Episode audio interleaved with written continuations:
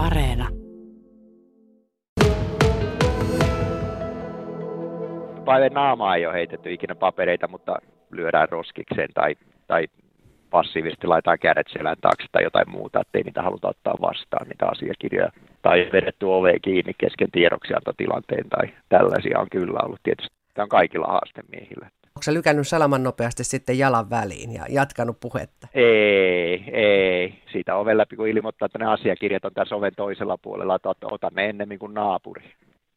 Luullaan, että sillä keinolla pystyy välttämään sen tiedoksiannon.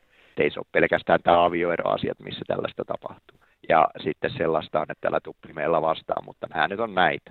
Meillä nyt on aika suppi henkilökuntaa, että muuttaa käyttäytymistänsä tapauksen mukaan ja jättää tietyllä hetkellä sen käynnin tekemättäkin, jos se näyttää, että se tilanne on kiristynyt siihen tiettyyn tasoon, tai sitten vaihdetaan henkilöä. Että kokeillaan toisella henkilöllä, jos se tilanne siitä vähän lientyy. Yleensä se silläkin lientyy, jos siinä vaihtuu vain henkilö.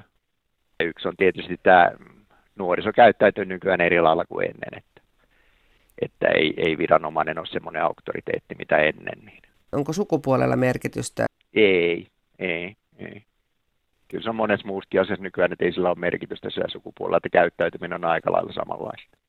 Ja ainakin tällä Etelä-Pohjanmaalla me ihan hyvin pärjätään niin kuin muun taustastenkin kanssa. Ja sanotaan nyt, että kun niihin ottaa yhteyttä, niin ehkä vähän hanakammin ne ottaa meihin yhteyttä sitten.